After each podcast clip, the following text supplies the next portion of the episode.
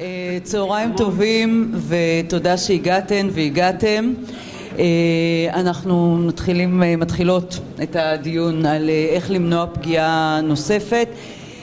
איזשהו ניסיון לנסח קוד אתי יכול להיות שקוד אתי זה קצת מרחיק לכת, אבל לפחות לדבר על השאלה של איך אנחנו העיתונאים מסקרים את כל הנושא של תקיפות מיניות ובעיקר את היחס למותקפות ומותקפים מינית בתקשורת. נמצאות איתנו שופטת בית המשפט העליון בדימוס ונשיאת מועצת העיתונות דליה דורנר מרים שלר שמנהלת מרכז הסיוע לנפגעות ונפגעי תקיפה מינית בתל אביב עירד מרציאנו צייגר, אומנית רב-תחומית, פעילה פמיניסטית שהקימה לאחרונה את קרן קליסטו וקרן נויבך מהתוכנית סדר יום ברשת ב'. כן, זה באמת פאנל מכובד שכמעט אין צורך להציג. עכשיו, התוכנית המקורית הייתה לתת לכל אחת מהמשתתפות עכשיו להציג בכמה מילים את התפיסה שלה בנושא שעליו אנחנו מדברות. אבל רגע, ממש ברגע שהגעתי לכאן, תפס אותי ניר גונטאז', איפה הוא? הוא מתחבא שם, יופי. ואמר לי, תשמעי, יכול להיות שאני העיתונאי שפגע פגיעה הכי חמורה בנפגעת תקיפה מינית שהוא ראיין, אז ניר יבוא לכאן לספר, את, לתת את העדות שלו ואנחנו נמשיך מיד אחרי זה. ניר? בוא.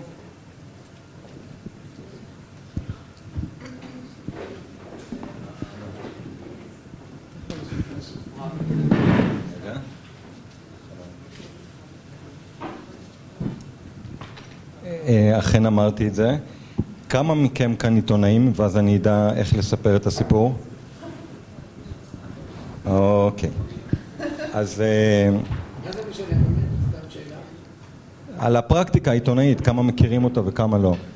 ובכן, מה שהיה, אני הייתי פעם כתב פלילים של ידיעות אחרונות. לא מפריע לכם הפנס הזה? וקיבלתי טיפ, מה שנקרא... מה? זה, ההוא. לא, זה, נו, הכי קרוב אליך, למעלה.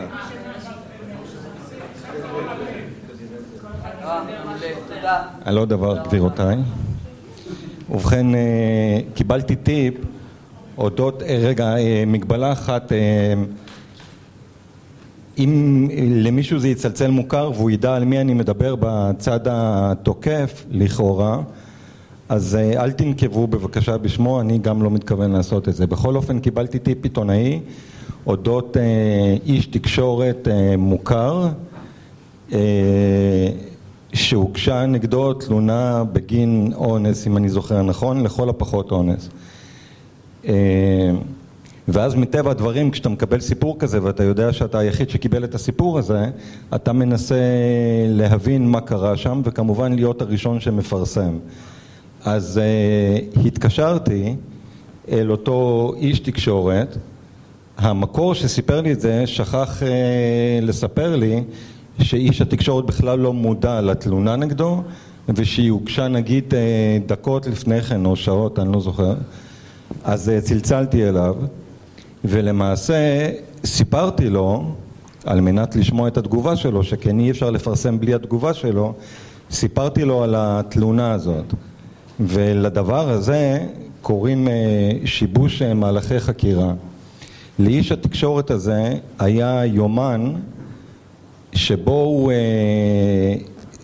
כתב על הרפתקאותיו המיניות המפוקפקות ובין היתר כתב גם על אותה הסיטואציה המתמשכת עם הקורבן שלו וברגע שאני סיפרתי לו את זה דפקתי את כל החקירה שכן הוא העלים את המסמכים יצר קשר עם עורך דין שנתן לו הנחיות שהצילו אותו מהתמודדות משפטית מאוד קשה.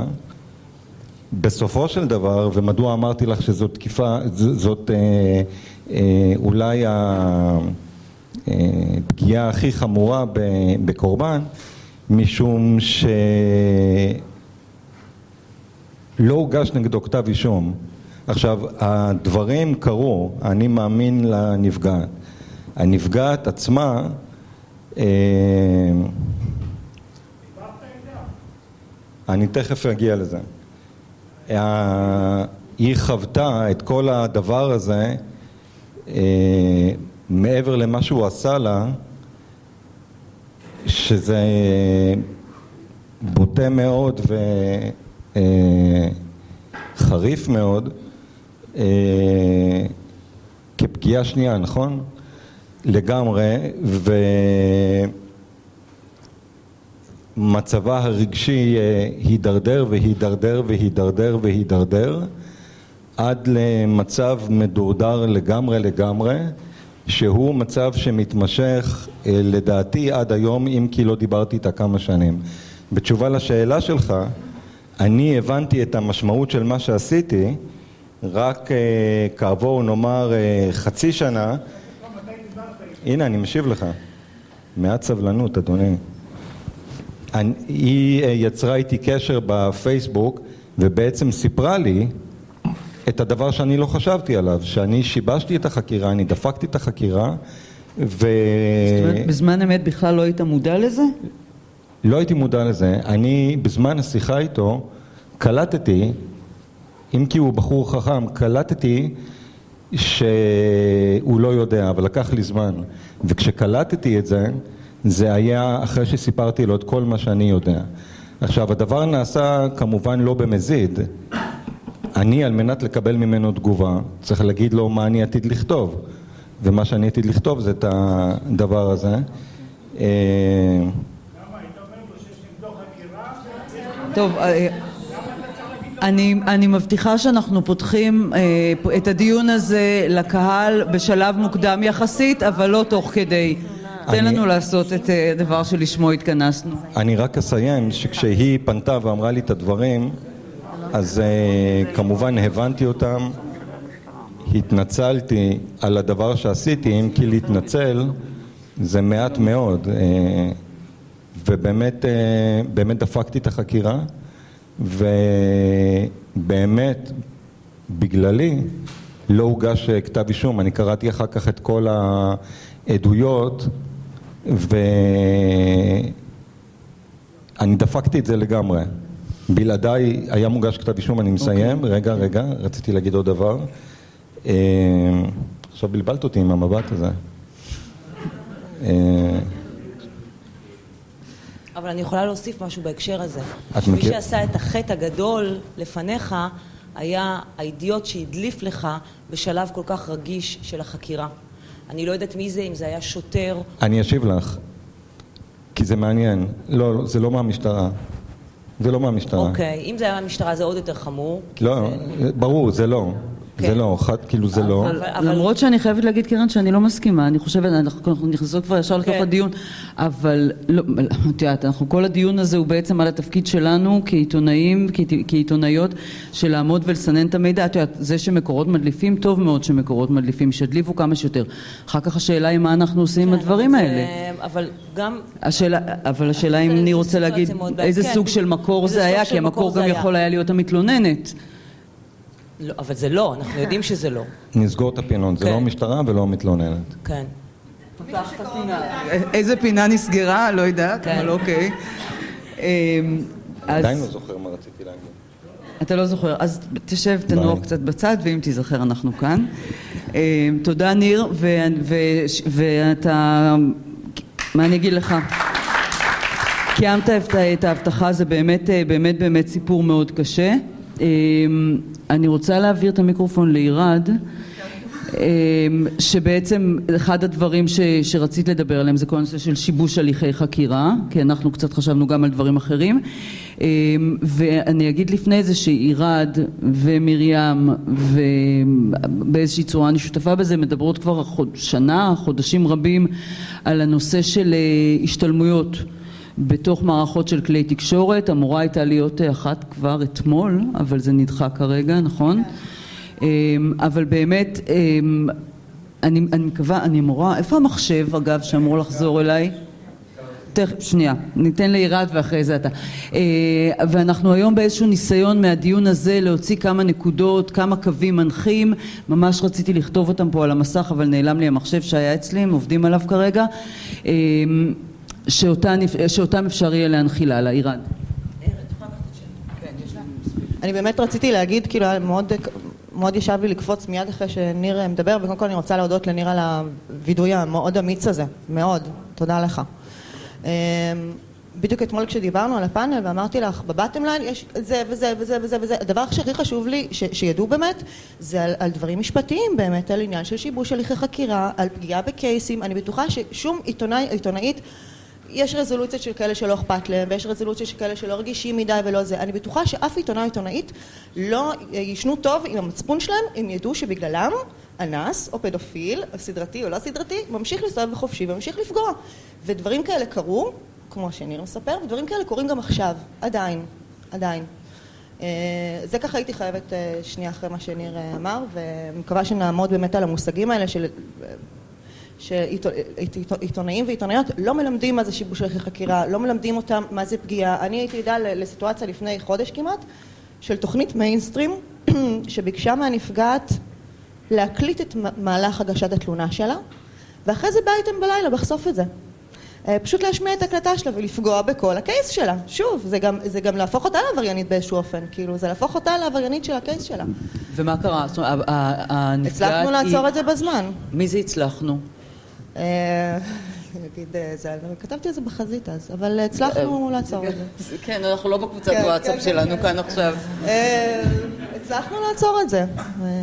זאת אומרת, יש, יש איזשהו גוף שיכול במצבים כאלה לעמוד ולתת ייעוץ, כי את יודעת, כי גם הנפגעת, אומרים לה, אוקיי, היא רוצה, נגיד שהיא החליטה שהיא רוצה לחשוף את הסיפור שלה, אומרים לה, אוקיי, תגישי את, אה, תקליטי את אה, הגשת התלונה. אוקיי, איך את יודעת שזה לא מהלך שהוא לגיטימי, מהלך שהוא חשוב, ואת יודעת, ביקשו ממך את זה במערכת של כלי תקשורת. אז זה בדיוק העניין שאין, שאין שום, שום uh, גוף שגם מחבר בין נפגעות לתקשורת. יש את, uh, את האיגוד למשל, ויש את הדוברות, שהם כן עושים את זה, אבל לא כל הנפגעות מגיעות למרכזי הסיוע לצערי. לא מספיק uh, נפגעות ונפגעים מכירים על 1202 לצערי, שזה גם בעיה. אז ירד, מה, מה את היית רוצה, כי את באמת הדוברת הראשונה, איך את היית רוצה לנסח את, ה, את הקוד האתי הזה, חוקים, כללים? יש, יש מפה ועד uh, מחר, כן? Uh, עשה ואל תעשה. Uh, קודם כל יש את קרן פה, כדי שתגיד איך כן עושות את זה, ומבלי לאבד אייטמים, תגיד. כאילו, בגלל זה גם קרן פה, כי, כדי להראות שאת לא צריכה להיות, את לא צריכה להפסיד אייטמים. אני רוצה כמה דברים, נגיד, אני, דבר שאני אישית למדתי ממך, עלייך, זה היה, שיש את העניין הזה, נגיד שאת כותבת כתבה או מפרסמת משהו ועל הבוקר או באמצע הלילה מתחילים להתקשר תחקירנים של אה, תוכניות בוקר ואחר כך תוכניות אחר צהריים ותוכניות זה ואומרים אוקיי יש לך אה, מישהי כתבה לך את הטקסט תני לי את הטלפון שלה ואני חושבת שזה קרה גם במקרה שלך אחרי חשיפת אה, פרשת אלון קסטיאל. במקרה שלך, במקרה כן. שלך, במקרה שלך, אני הבנתי אז שמשהו בכל כתבה אחרת, שנייה, אוקיי, איזה רוצים לעשות follow-up, אין בעיה, קחו את הטלפון, תתקשרו. במקרה של נפגעות ונפגעי תקיפה מינית, אני לא מעבירה מספר, בלי לידע את המרואיין, שאני מעבירה את המספר שלו הלאה. ביום של השלט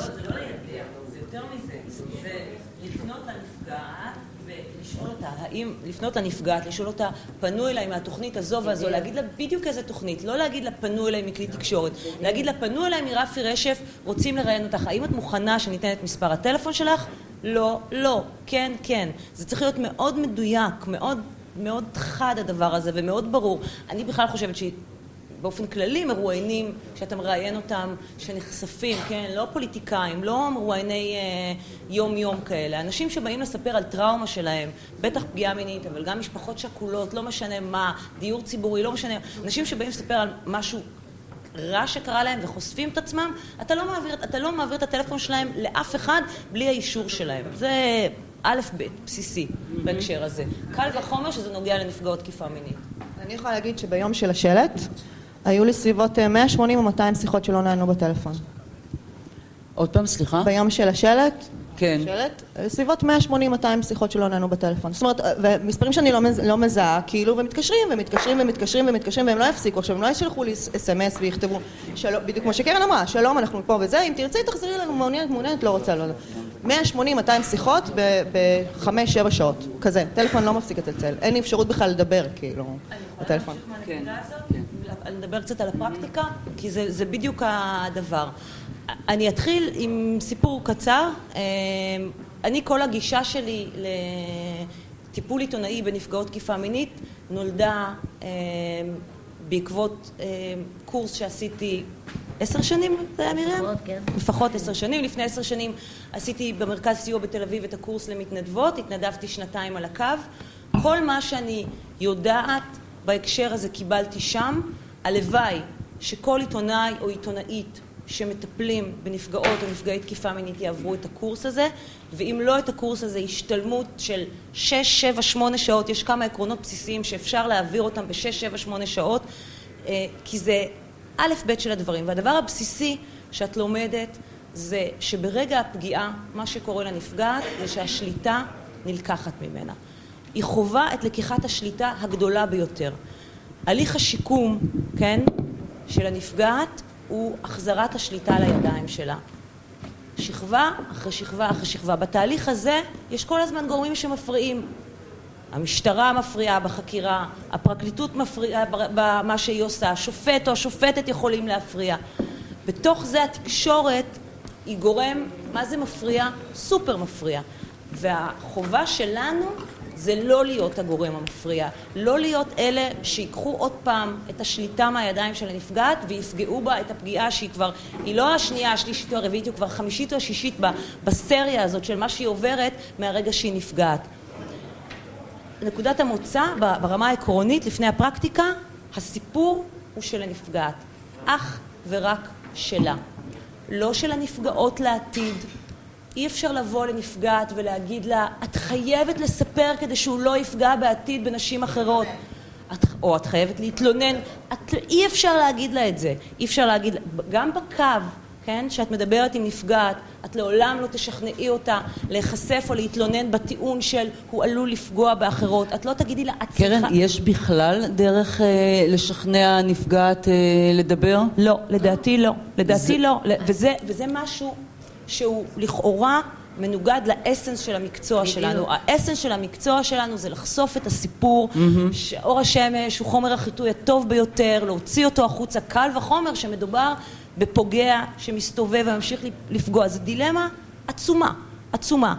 ואני זאת עמדתי, יש אחרים שחושבים אחרת, אבל אני בעניין הזה מאוד, מאוד נוקשה בהקשר הזה, מאוד... אה, זאת אומרת, ש... אם את יודעת על מתלוננת, או לא מתלוננת, על נפגעת, נפגעת, של פוגע מסוים, לא משנה עכשיו אם הוא דמות ציבורית או לא, אמ, והיא לא רוצה לדבר על זה, יכול, כן, את לא תשכנעי אותה לעשות את זה? אני בחיים מעולם לא ניסיתי גם כשאת יודעת, נפגעת, שוב, שזה לא, לא, לא, לא, לא רק לא, זאת אומרת, זה גם מאפשר לו להמשיך. אני אגיד לך גם למה, אוקיי? ואולי זה על חשבון הנפגעות הבאות. זה נכון, ואני אגיד לך גם...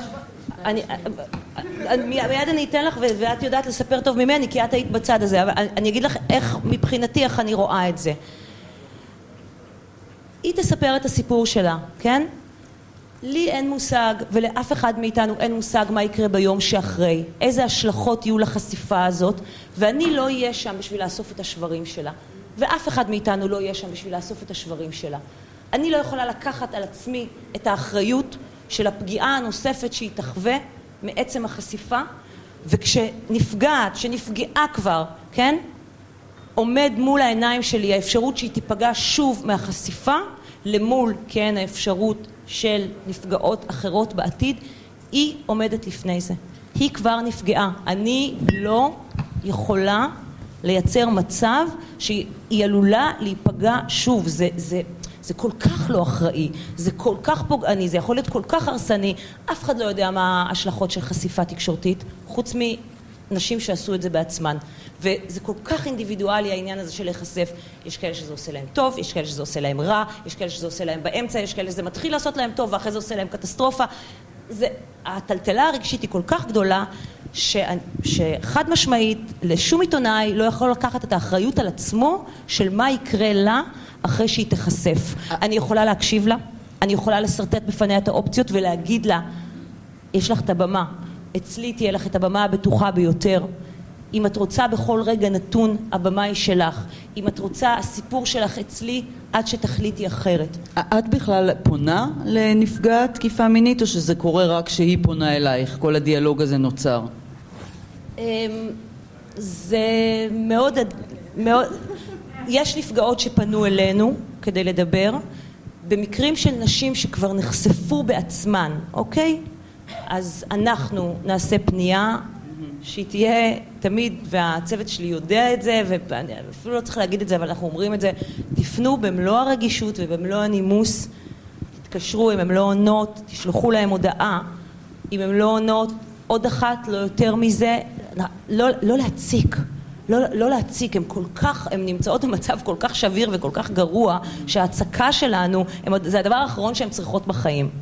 זה, זה במובן, ויש עוד דברים, אבל כן, זה במובן... וההצקה הזאת היא חלק כל כך אה, מהותי מהמקצוע במצבים מסוימים. את יודעת, יש לך תוכנית ברדיו, או שוב תוכנית בוקר, נגיד איכשהו אולי בעיתונות המודפסת זה קצת פחות, או... אבל אה, את עכשיו צריכה, את עכשיו צריכה את המרואיינת, יש, לתוכ... יש לך תוכנית עוד חצי שעה, ועכשיו את צריכה מרואיינת. אז אני, אני, ב... בעת, בכללי האתיקה שאנחנו קבענו לעצמנו, כללי האתיקה שאני פיתחתי בנושא הזה, מתוך העבודה המתמשכת, הם מבחינתי זה לא סיפור שאני רודפת אחריו, אוקיי? זה סיפור שאם הוא יצא, הוא יצא כשהנפגעת תרצה שהוא יצא, כי הסיפור הוא שלה, נקודה, תמיד. אוקיי. אני רוצה, אני, אנחנו מיד נמשיך, אני... רוצה לעבור uh, לשופטת דורנר ולשאול, לפני שאנחנו נמשיך בניסוח של הכללים האלה, האם בכלל אפשר לנסח קוד אתי? האם יש דרך לחייב אה, מערכות אה, של כלי תקשורת לנהוג בדרך זו או בדרך אחרת? טוב, אה, אני אדבר קצת בצורה כללית. אה, איך אה, אומרים, זאת לא השאלה, אבל אני, אני רוצה לראות. קודם כל, בואו נדבר דברים טובים על התקשורת, ואחר כך נדבר איך לעשות את זה.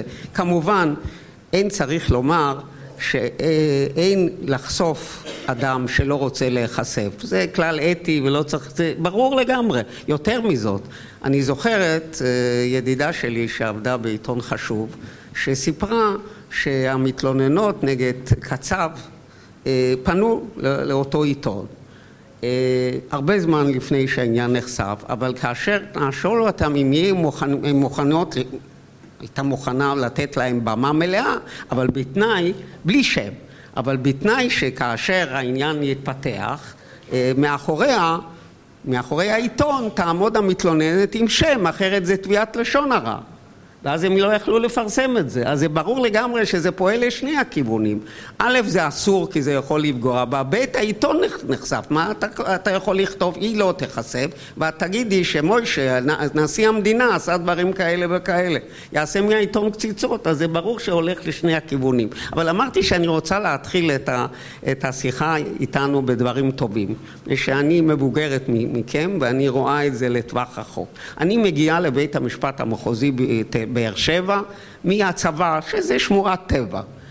ויושבת בהרכב פלילי, ראש הרכב פלילי, ואני נדהמת ונעלבת בשם כל הנשים בעולם, היחס שיש גם לבתי המשפט ולסביבה למתלוננות בעבירות מין. קודם כל, החוק היה כזה שתלונה ועדות של מתלוננת בכלל לא מספקת להרשעה. בכלל לא מספקת להרשעה. לא, היום צריך כבר, גם היום, אבל בכל זאת, בכל זאת יש שינוי ואני, דרמטי, שאני רואה את זה במשך השנים. צריך סיוע. אם אין סיוע, אז יתחילו לומר מה זה סיוע. היא צריכה להראות סימני מכות, אחר כך אמרו שהיא תיכנס לטראומה קשה. בקיצור, מה פתאום? איך היא לא הסכימה? למה היא לא צעקה? אני מדברת על uh, פסקי דין של בית המשפט העליון. ומה? והיא הלכה איתו והסכימה של, לנסוע איתו. ו... הדימוי של אונס או עבירה מינית בראש החברה באותם ימים היה שמישהו מתנפל על האישה בסמטה חשוכה, היא לא מכירה אותו, והוא אונס אותה, והיא מתנגדת, והיא חוזרת חצי מתה. או, זה אונס. אבל רוב המקרים, רוב המקרים זה בין מכרים, באיזו השפלה נוראה, מפני ש... את עיתונאית מכובדת, את סופרת, את, את, את שופטת, את עורכת דין, את חברת כנסת, אני יודעת מה, ופתאום העמית שלך פוגע בך. מה זה הדבר הזה? ואת מתביישת. האישה מתביישת. זה לא שאלה שהיא רוצה להיחשף. שנים נשים שומרות את זה בלב. לא, וכשזה קורה, הדבר הראשון שהן מגיבות, ואני בניסיון שלי של שלושים שנות שיפוט ראיתי, וזה מקרים שכבר הגיעו, הן רוצות לשכוח מזה. פשוט לשכוח מזה. עכשיו אנחנו, המצב הזה השתנה. הוא השתנה בזכות ארגוני הנשים, הוא השתנה בזכות התקשורת שנתנה ביטוי לארגוני הנשים. עקבתי את זה במשך שנים. תאמינו לי שהשינוי היום הוא לא מספיק, עדיין הרבה מאוד יש לתיקון, אבל הוא דרמטי. הוא דרמטי, גם החוק השתנה. שוב, לא צריך את הסיוע, אלא בית המשפט צריך לכתוב שהוא נותן למתלוננת איזה אמון מיוחד, ושופטים צעירים, דורות אחרים, הסתכלות אחרת, ולא יהיה כדבר הזה כי שופט בית משפט עליון פלוני, ולא אומר את שמו, שופט שאני מאוד מכבדת אותו, מזכה נאשם בערעור מפני שהמתלוננת המסכנה לא צעקה והשופט המחוזי שהרשיע אותה, שהיה חבר שלי, סיפר שהוא גם לא ידע שהיא גם לא יכלה לצעוק, שהוא שקל מאה קילו, ב... הוא חנק אותה, היא לא יכלה להוציא הגה. אין שופטים כאלה היום, בכל זאת זה דור אחר. ולזה יש להודות לתקשורת גם, אני מקווה. אני רוצה לומר עוד משהו, שהוא, שהוא דבר חשוב מאוד. אנחנו כחברה רוצים לאפשר ולעודד את הנשים להיחשף, ושלא ירגישו בושה שהגבר יתבייש. אני זוכרת שהיה לי תיק שבדרך כלל הם כותבים פלוני. אתם יודעים, בתיקי אונס כותבים פלוני. למה כותבים פלוני? כביכול להגן על, על הקורבן. וזה מאוד הרגיז אותי, ואחרי שבדקתי מה רוצה הקורבן, זה פסק דין שחשבתי שנשארתי במיעוט לגבי העונש, את שמו אני רוצה. למה שהקורבן יתבייש? שהעבריין יתבייש. וזה מפסקי הדין היחידים מישהו יתעניין, אני רואה אלעד, תחפש, תמצא, שמו מופיע. אז זה לצד הטוב. לבעיות ש... שאתם ציינתם, למשטרה יש לה אה, היבט כפול. יש לה, היא תמיד חושבת במקרים כאלה שאם יש לה מתלוננת אחת יבואו אחרות וזה גם נכון, וזה גם נכון ולכן הם מדליפים ולכן הם מדליפים. מקבלים מתלוננות נוספות. מצד שני, יש הנשמה של, ה, של האישה, מה לעשות איתה? לדעתי, למקצוע הזה של עיתונות, ואני מסכימה איתך, צריך הדרכה מיוחדת איך לטפל בסוג, בסוג אישה. אני אמרתי, היה לנו רעיון של איתי שטרן, אמרתי כאשר, אצלי הכלל הוא אה, בדומה לרופא שאומרים לו רק אל תזיק, אני אומרת לעיתונאי רק אל תזיק אם אין בזה עניין ציבורי. גם אם הידיעה שלך נכונה, אבל אתה סתם גורם לנזק ואין לזה עניין ציבורי. כשהעניין הציבורי הוא אפס ורק הרייטינג שלך הוא מאה והנזק שאתה גורם לאדם הוא מאה, אל תזיק. כמה העיתונאים יכולים להתאפק, זה אתם יודעים יותר טוב. אבל יש, יש איזה איזון נכון שצריך לעשות. אני מאמינה שבהדרכה כפי שאת עברת, אה, בהדרכות כאלה אם תפתחו ותזמינו עיתונאים ואתם מומחים להדרכה, זה, זה לא... אנחנו אה, כמועצת העיתונות מוכנים לסייע בדבר הזה, בפרסום הזה, אבל לא, ואין שום בעיה. נשמח מאוד אה, אה, לעזור לכם לקיים את הקורס. אה, בהחלט.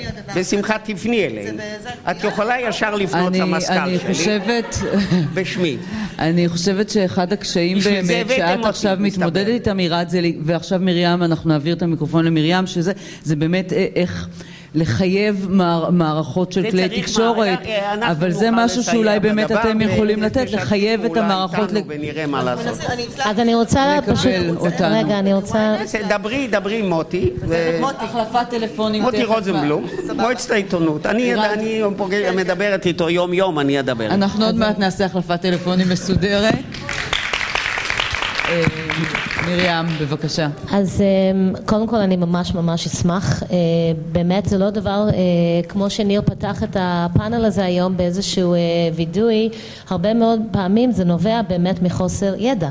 והדבר החשוב זה באמת לעבור איזושהי הכשרה, לעבור איזושהי העלאת מודעות כדי לדעת מה שתיארת קרן, מי יהיה שם כדי לאסוף את הנפגעת. אנחנו, המרכזי סיוע רואות כל יום מה קורה אחרי באמת המעשים המאוד מאוד מאוד פוגעניים והרבה פעמים שזה מסתכם בזה שזה יכול להיות אה, חוויה של פגיעה שנייה אוקיי? זה יכול להיות שחזור של הפגיעה. כי את תיארת מצב, אנחנו מדברים על אה, ניצול של כוח ודבר שקורה תוך כדי כוח. ואם אין לנפגעת שליטה על הסיטואציה זה יכול להיות חוויה לא רק שהיא קשה זה יכול להיות חוויה שמשחזרת את הפגיעה.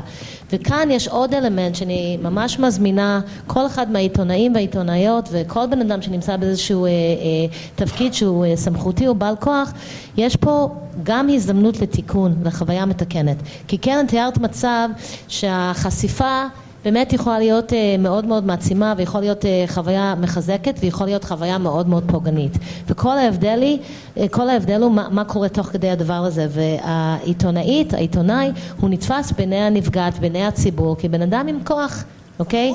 עם בן אדם עם סמכות ואם יש איזושהי חוויה של מתן תוקף לסיפור, שמקשיבים לסיפור, שיש לנפגעת שליטה לסיפור, שהיא יכולה לראות את זה לפני שזה מתפרסם, שאנחנו יכולים לדבר על כל מיני דברים שיכולים להגביר את, ה, את הסיכוי לשרת, לשליטה מבחינת החוויה של נפגעת, זה לא רק יכול להיות דבר שלא מזיק, זה יכול להיות דבר שמחזק ויכול להיות חוויה מתקנת, כי באמת אנחנו מדברים, וזה הייחודיות של הדבר הזה של פגיעה מינית, שמשהו שקורה תוך כדי ניצול של כוח וניצול ניצול של סמכות, כאשר יש חוויה מתקנת, העיתונאי צריך להבין שתוך הדבר הזה הוא מסמל, אוקיי? זה לא בכוונה וזה לא דבר שמתכנן מראש, אבל הוא בעיני הנפגעת מסמל בעל סמכות. וזה יכול להיות דבר ש, שצריך להחליט מה הוא עושה עם הכוח הזה.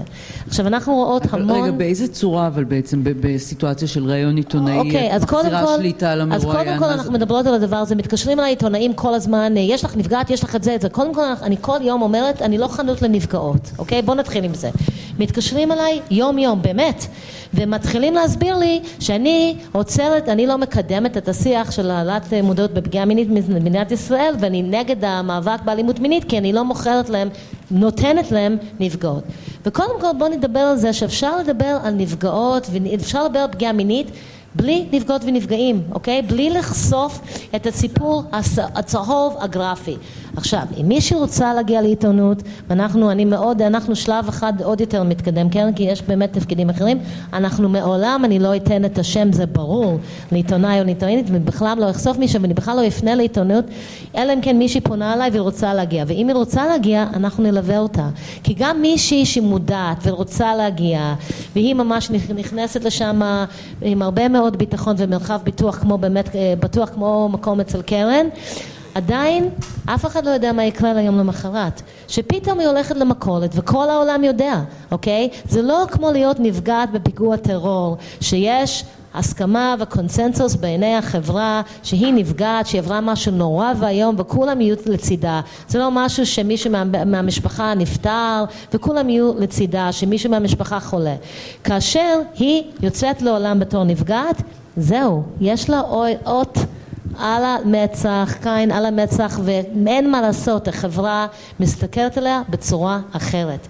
והיא משלמת מחיר מאוד מאוד מאוד כבד על החשיפה הזאת. וגם אם היא חושבת כן, שזה בסדר והיא בשליטה והיא איבדה את כל הדבר הזה, אין לדעת איך זה ישפיע עליה אחר כך, פתאום היא אומרת, אבל רגע, עכשיו הילדים שלי מדברים עליהם בכיתה, הם, אה, כל אחד יודע את זה. חיפוש בגוגל, בכל חיפוש בגוגל שכותבים את השם שלך, אז זה מיד מה שעולה, זה משהו ששמעתי זה משהו שתמיד היא תהיה הנפגעת. אני לנצח אהיה הנפגעת, לא משנה מה עשיתי לפני כן, איזה קריירה מטורפת אני יכולה להגיד לך, אני לנצח אהיה הקורבן. אני יכולה להגיד לך כמה לא מעט עיתונאיות באו עליי באופן אישי עם הסיפור שהם עברו, אונס, פגיעות מיניות מאוד מאוד קשות, אוקיי?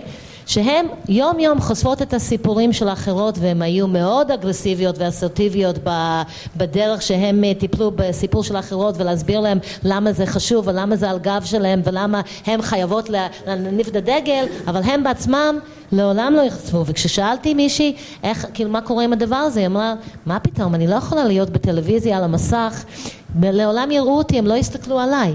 יראו אותי בתור הנאנסת של אוקיי? עכשיו, אני חושבת שהמקום הזה, בגלל שאנחנו מדברות על משהו מורכב, בגלל שזה לא שחור לבן, בגלל שיש הרבה מאוד נפגעות שכן יוצאות מהדבר הזה, מחוזקות, ושסוף סוף יש מתן תוקף, וסוף סוף מישהו שומע, וסוף סוף מישהו רוצה לשמוע את הסיפור שלהם, זה ממש לא שחור לבן, אבל זה צריך לגשת לדבר הזה עם המון המון רגישות, עם המון הבנה, עם המון המון, אה, אה, באמת, וזה בדיוק מה שאנחנו עושות במרכז, אנחנו מוכנות ללוות לכל מקום, בכל מרחב. מרים, רגע, אני רוצה אותך שנייה עכשיו, כן. את אמרת, אפשר לדבר על תקיפה מינית בלי נפגעים ונפגעות. עכשיו, אני נגיד... במאית דוקומנטרית, אה, עורכת של תוכנית שוב ברדיו, בטלוויזיה, אני רוצה עכשיו לעשות לא, על הגל של מיטו, על השבוע של אלימות כלפי נשים, לדבר על תקיפות מיניות.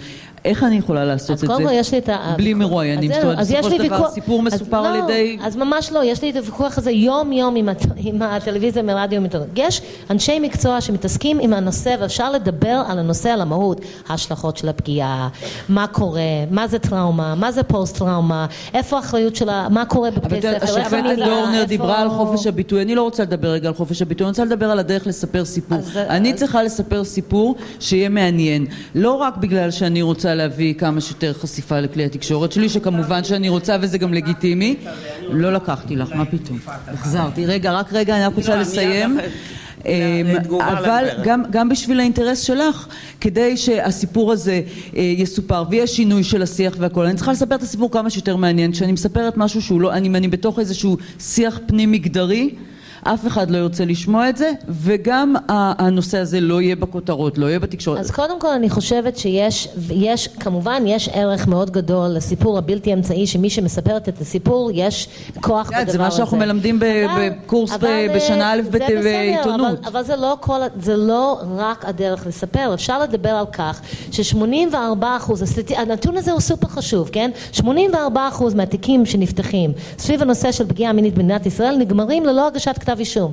למה אנחנו לא יכולים לדבר על זה בתור סוגיה במדינה שהמדינה מפקירה נפגעות ונפגעים יום יום, שהמערכת המשפטית לא עובדת. אני לא חייבת שתהיה... אני יכולה לנסות לענות על אני לא, אה, לא חייבת שתהיה לא, לאו דווקא מתנדב לדבר הזה. אז עכשיו אני אבוא ואני אקשה על מה שאני אמרתי קודם. רגע, אוקיי? ורק אני רק רוצה להגיד עוד משפט אחד, שעוד כללים שאם חייבים להביא אה, נפגעת, יש המון המון המון דברים שמפעילים בדרך, שלהביא עורכת דין סופר פרובוקטיבית אגרסיבית וסופר פוגענית בתוך שידור ולאמת אותה עם מישהי, להביא אנשים שאנחנו הבטחנו שהיא תראה את הכתבה לפני זה ואחרי זה מפרסמים את הכתבה והיא, ומכניסים כל מיני דברים שהיא לא הסכימה, לצלם את התמונה ולפרסם בלי הסכמה. כאילו אנחנו מדברים על גם כאשר צריך ומביאים מישהי והיא מסכימה והיא רוצה להביא, יש המון דברים כדי לקבל את הסיפור, הסקופ הזה, זה משהו שכוחות שהם יותר גדולים מכל אחד מהעיתונאים. כן. אה, אה, אני אה, לא נותנת עצות לעיתונים, לעיתונאים ועיתונאיות איך להעביר את החומר, אבל יש, ואני מבינה גם את הגברות שמטפלות בנפגעות. יש עניין אינטרס ציבורי ממדרגה הראשונה לחשיפה אישית, שאישה במעמד חשוב, זה המיטו הזה, שבאה ואומרת לי עשו דבר כזה, א', הרבה מאוד נפגעות מרגישות יותר טוב. ואז הן באות. חשוב מאוד שמית, אני לא, זה לא בגלל אה, הרייטינג. אלא לצורך העניין הציבורי. המיטו הזה הוא, הוא, הוא פנטסטי. כאשר הגברת שהלכה לקונגרס האמריקאי, דוקטור, וסיפרה את הסיפור שאירע לה מהמועמד הזה, היום הוא, הוא שופט בית משפט עליון, אני רוצה לומר לכם שיש לי נחת, למה להם, למה לנו יש צרות? אז אה, הצרות של האמריקאים, משהו נורא, אז הוא עכשיו שופט בית משפט עליון. בסדר, אז זה... כן, בסדר. אני מדברת פה אה, לא, אה, לא כמייצג עיתונאי. אני גם מבינה את הגופים שמטפלים בנפגעות אוזן. אומרים הן נפגעות והנה אני מציעה לכם לעשות תוכנית כזאת כזאת אחרת אבל בלי לחשוף את הנפגעות שלי. אני אומרת שלב השינוי יבוא כאשר נשים אה, בעלות כוח ומעמד בחברה והרבה מאוד מהן למרבה הצער גם נפגעות יבואו כאשר הדוקטורית הזאת אמרה את דבריה זה עשה השפעה אדירה חיובית חיובית וזה מה שאנחנו רוצים. אז אני בדיוק מהנקודה הזאת אני, אני אתחבר למה שהשופטת דורנר אמרה. אנחנו העיתונאים עובדים במתח.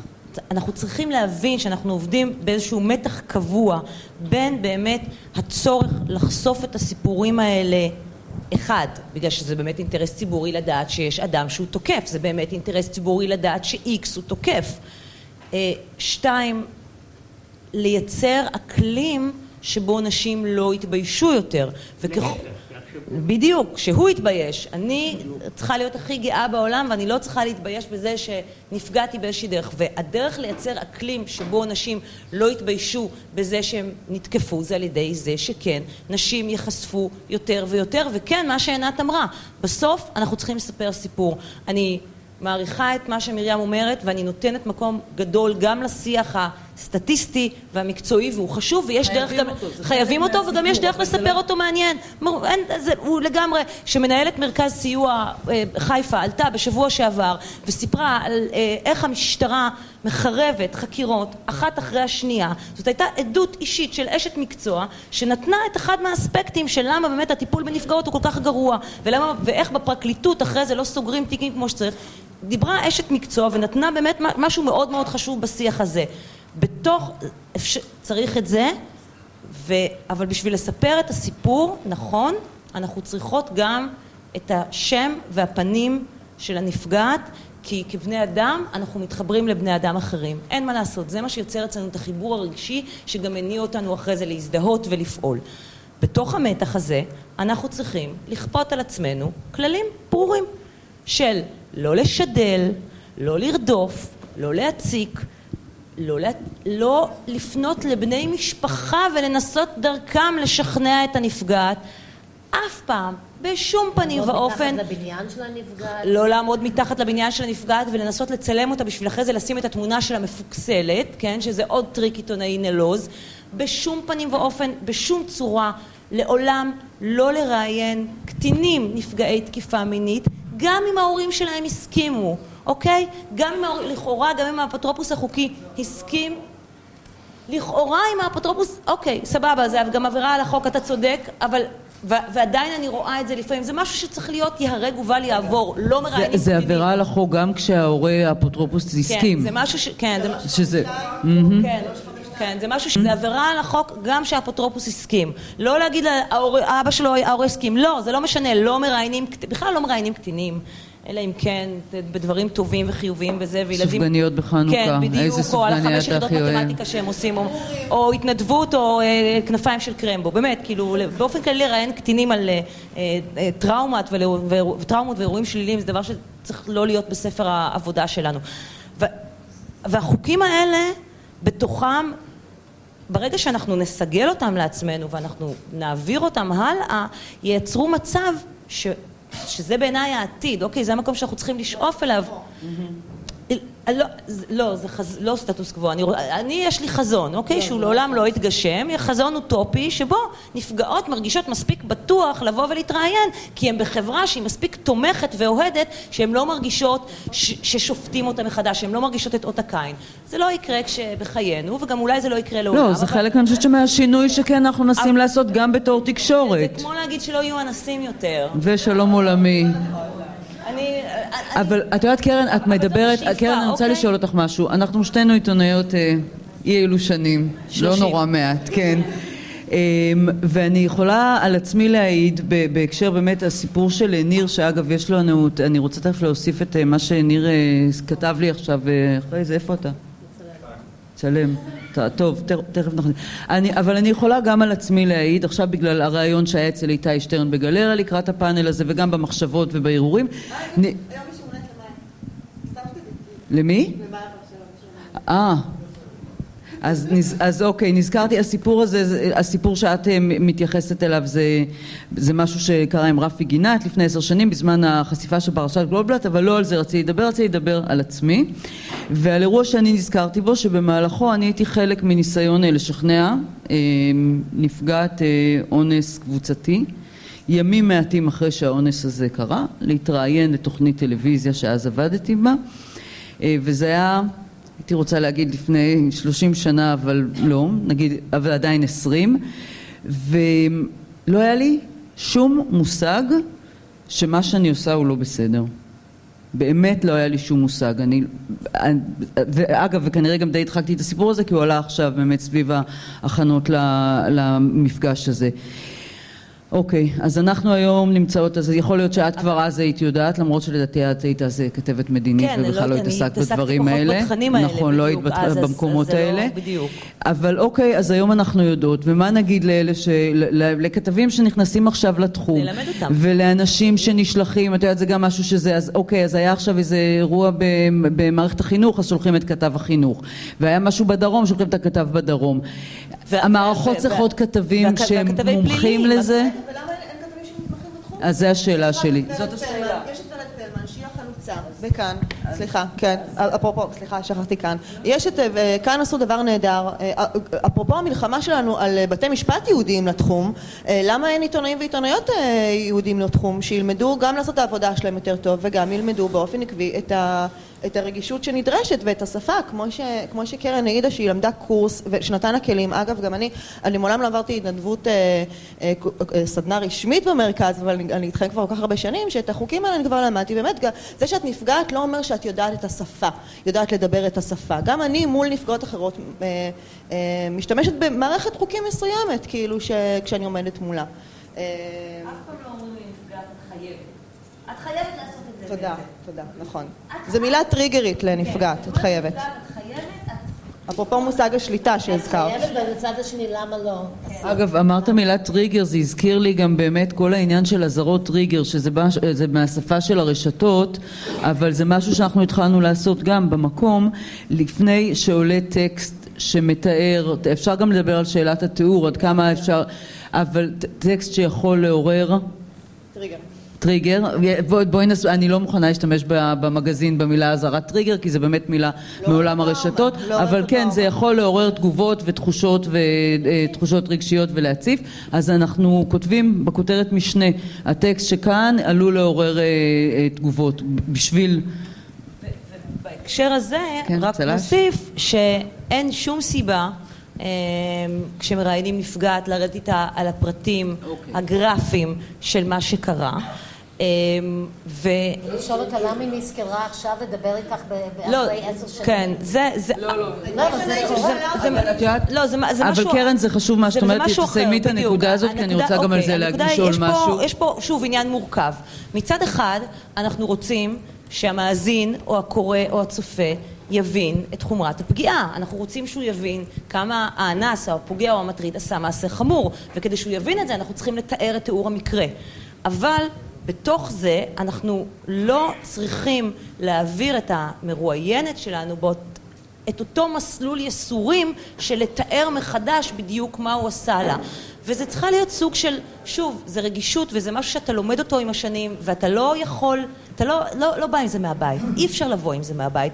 וגם אני חושבת שהציפייה, בדרך כלל מי שמכסים את האירועים האלה זה כתבי פלילים וכתבי משפט.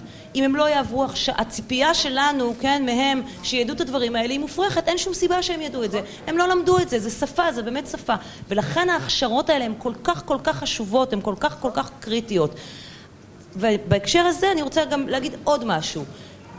מבחינתי, בראיונות עם נפגעות תקיפה מינית, וגם עם נפגעי טראומה בכלל, גם עם אנשים שבאים וחושפים את הקרביים שלהם, זה בין המקומות היחידים, שלא לא, לא אגדיר יחידים, תכף אני אחדד את זה, אבל זה מקום שאני מוכנה לשים על עצמי כללים מראש של על מה אני מדברת איתה ועל מה אני לא מדברת איתה, אוקיי? כללים כאלה שלא הייתי שמה על עצמי בראיון עם אה, פוליטיקאי, עם איש ציבור, עם מנכ"ל משרד, אה, אפילו לא איתך נניח, אוקיי? אה, שאת עומדת בראש גוף ציבורי או משהו כזה, או מנכ"ל של עמותה או מה שזה לא יהיה, מישהו שבא להתראיין אצלי על ענייני העבודה שלו, הוא יגיד לי אני לא מוכן להתראיין זה על זה, לא, אז אל תתראיין. עם מישהו שעבר או מישהי שעברה טראומה, נפגעת תקיפה מינית, גם בעיניי פיגועים, ויש עוד כמה מקומות שהם אנשים שבאים וחושפים את הקרביים שלהם ובאים ומדברים על המקום המאוד מאוד קשה שלהם, אני מבחינתי מוכנה לקבל עליי, אה, אנחנו לא נדבר על זה, אני לא אשאל אותך על זה, אה, אם את תרצי, את תתחילי לדבר על זה ואת תגידי מה שאת מסוגלת על זה, אני לא אמשוך אותך בלשון אני יודעת מניסיון שכשנפגעת מרגישה נוח, היא, היא לפעמים מספרת הרבה יותר ממה ששארתי בדעתי שהיא תספר. היא מגיעה למקומות קשים מאוד, בדיוק. אבל כי היא מרגישה נוח. כי יש אמון. ואז קרן, קרן ראשון, בדיוק. כשאנחנו פשוט ישבנו באולפן ואנחנו בכינו ואנחנו הצטמררנו, כי, כי נתנו לירד לדבר, וברגע שנתנו לה לדבר, מה שיצא ממנה היה הרבה יותר טוב ממה שאי פעם אם אני אשאל את השאלות האלה שדוחקות לפינה ודוחפות. אבל זה לא סתם קרה, זה קרה בגלל שיש איזושהי מערכת אמון ואפשרת את הדבר הזה, וזה אני חושבת, זה בדיוק ההבדל. אם אנחנו מדברות על המקום הזה שחייבים את הסיפור האישי ומה זה נושא, והמקום הבלתי אמצעי הזה, הכל מתחיל ומסתכם באיך. שאת לא, שאת, שהנפגעת לא תרגיש שאת באה, לא מאוימת, שאת באה לערטל אותה, שהיא לא מאוימת, שאת לא משתמשת, שאת, משתמשת, שאת לא משתמשת בה. זה בדיוק מה שאני אומרת, אני אומרת, אני לא אצל קרן נויבך, זה בדיוק מה שאני אומרת, אני אצל קרן נויבך, לא אייטם, היא רואה אותי, היא רואה אותי מסתכלת, אפילו שאנחנו בטלפון והיא לא רואה אותי, כן, אבל היא רואה אותי, אני מרגישה כאילו שאני יכולה גם לאבד את הכוחות שלי, זה גם משפט שאני אומרת הרבה, אני מרגישה שאני יכולה להגיע לרעיון אצל קרן נויבך עם ה-10% שלי, והיא תשלים בי את ה-90. לא שהיא תביא את השאר התשעים, היא תגרום לי להשלים בתוך עצמי את התשעים אחוז הנוספים ולהגיע למאה. וקרן, כל האיך הזה... זה נורא חשובה. כי מה מאשימים אותנו הרבה פעמים, ובצדק, שאנחנו... אנחנו, מגויסות. אנחנו מנצלים כל דבר כדי להעלות את הרייטינג, כדי להעלות את החשיפה.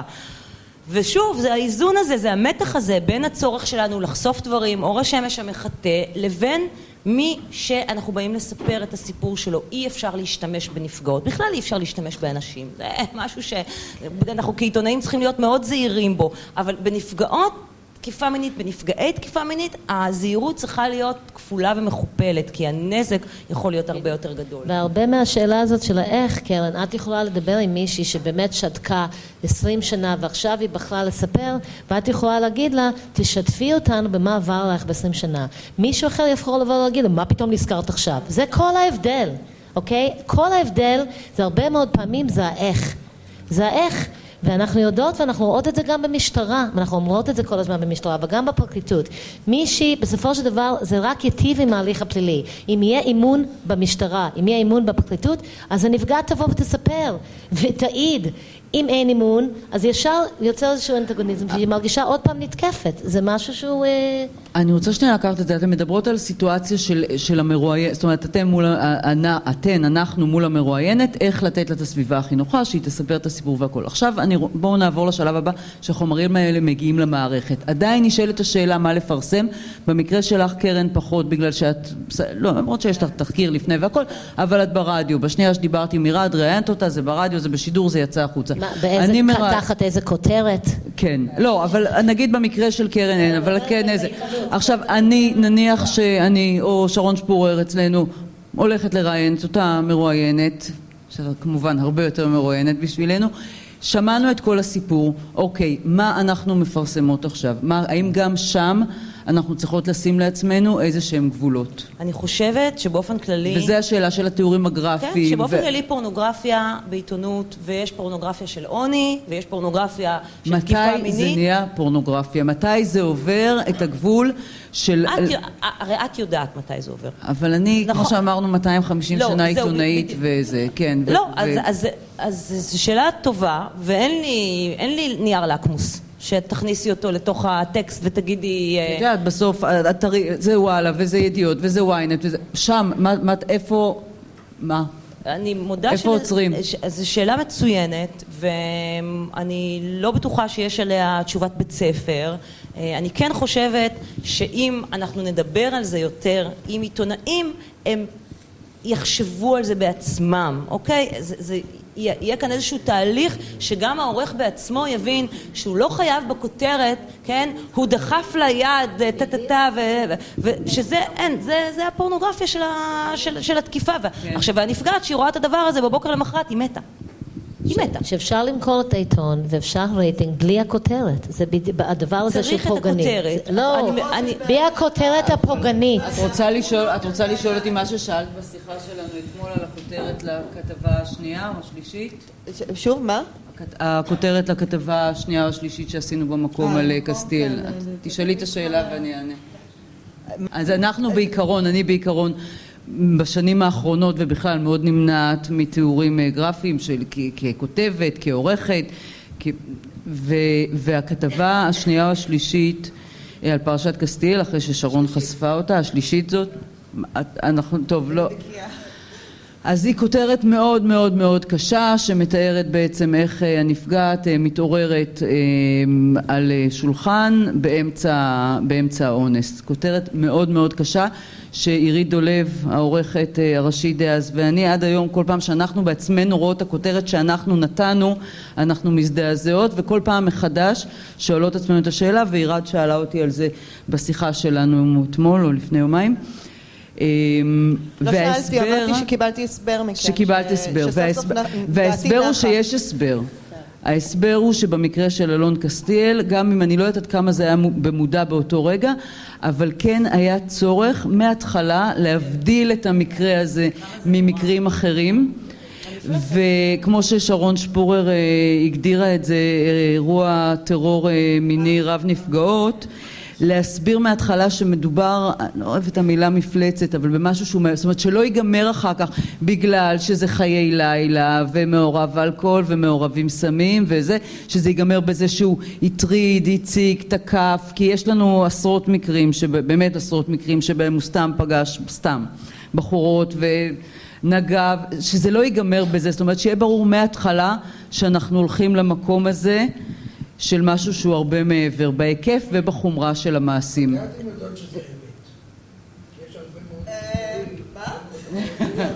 מה זאת אומרת? מתי? לא- האמת שזו שאלה שבאמת תכננתי לשאול ושכחתי, שאלת הפוליגרף.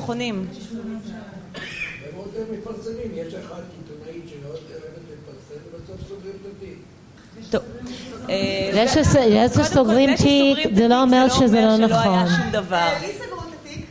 כן, בדיוק, יושבת כאן בחור. עדיין נאנסתי. אני רק רוצה, אני רוצה פשוט, אה, זה נורא נורא חשוב להדגיש את, ה, את הדבר הזה, שזה שסוגרים תיק זה לא אומר שזה לא קרה. תזכירי עוד פעם את הנתון שהזכרת מקודם. בדיוק.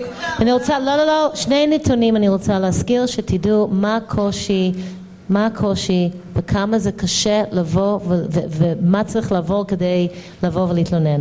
אז במרכזי סיוע אנחנו מקבלות מעל כ-50 אלף פניות מדי שנה, אוקיי? על פגיעות מיניות. פחות מ-17 אחוז... אני רק רוצה רגע להגיד סוגריים למרים, סביר להניח שהחמישים אלף פניות האלה, אף אחת מהן לא משקרת, נכון? לא, הם מתקשרים אלינו כי זה מקום אנונימי. היא מרימה טלפון למרכז ומספרת על טראומה שהיא עברה, כי... אז אני אסביר לך למה. למה? שנייה, רגע, אני אסביר לך למה. רגע, אז אני אסביר לך למה.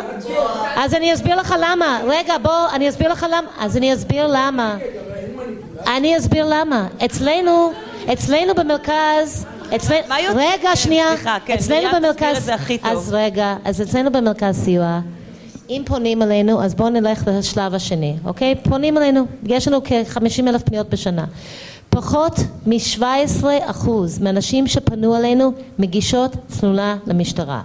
אז בואו נגיד שמעל 80 אחוז מהנשים שפנות אלינו, אף אחד בעולם לא יודע על מה שקרה. אז לנו אין אינטרס להתקשר ולשקר, כי זה לא עושה כלום ואף אחד לא יודע. לא, שנייה, אני, אני רוצה פשוט שנסביר. אני מסבירה כי לא כולם מבינים, יודעים את, את, את המציאות ואת הנתונים, אוקיי? אז נגיד שמעל 80% מהנשים שפונות אלינו, אף אחד לא יודע את זה, זה נגמר בטלפון למרכז סיוע ואנחנו נותנות לה סיוע בכל דרך שהיא בוחרת, אוקיי? אבל אף אחד לא יודע את זה וזה נשאר אנונימי. גם בדילמות מוסריות קשות ביותר, כי הרבה פעמים אני יודעת על רופאים, על נהגי אה, מגן דוד, על כל מיני אנשים שאני יודעת שהם ממשיכים אה, לפגוע ואין לי מה לעשות עם זה, אם זו אישה בוגרת והיא בוחרת לא להיחשף, אז אין לי מה לעשות עם הנתון הזה, אז תחזיקו את זה שכ-50 אלף פונות, פחות מ-17% מגישות, למש... מגישות תלונה למשטרה, ועכשיו הדבר הבא, שמתוך כל התלונות שמגישות למשטרה בשנה, 84% מהתיקים נסגרים. זה אומר תשע מתוך עשרה תיקים נסגרים.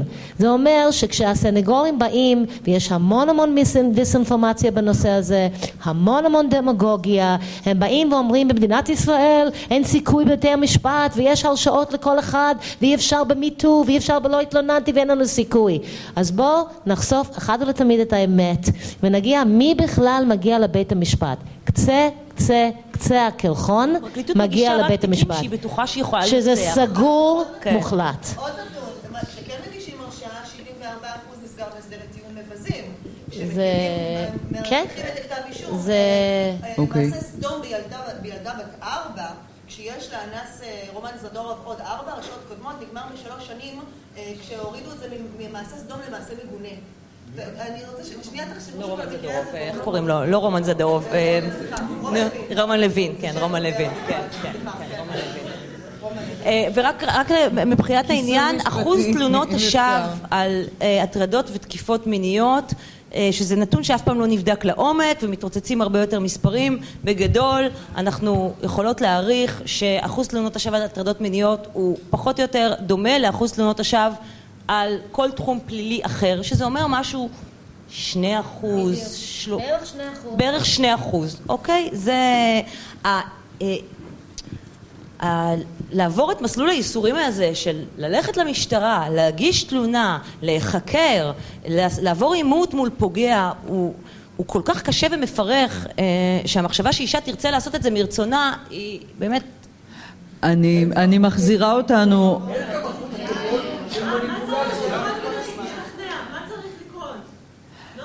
אני מחזירה אותנו לדיון, תודה ניצן, כן, אה, תודה. לדיון על ה... באמת מהצורך להוכיח נקודת המוצא שלנו לדבר. כאן כן. זה שאנחנו מאמינות לנפגעות. כן. אוקיי, זאת נקודת המוצא של הדיון. עכשיו יש לי שאלה בהקשר הזה.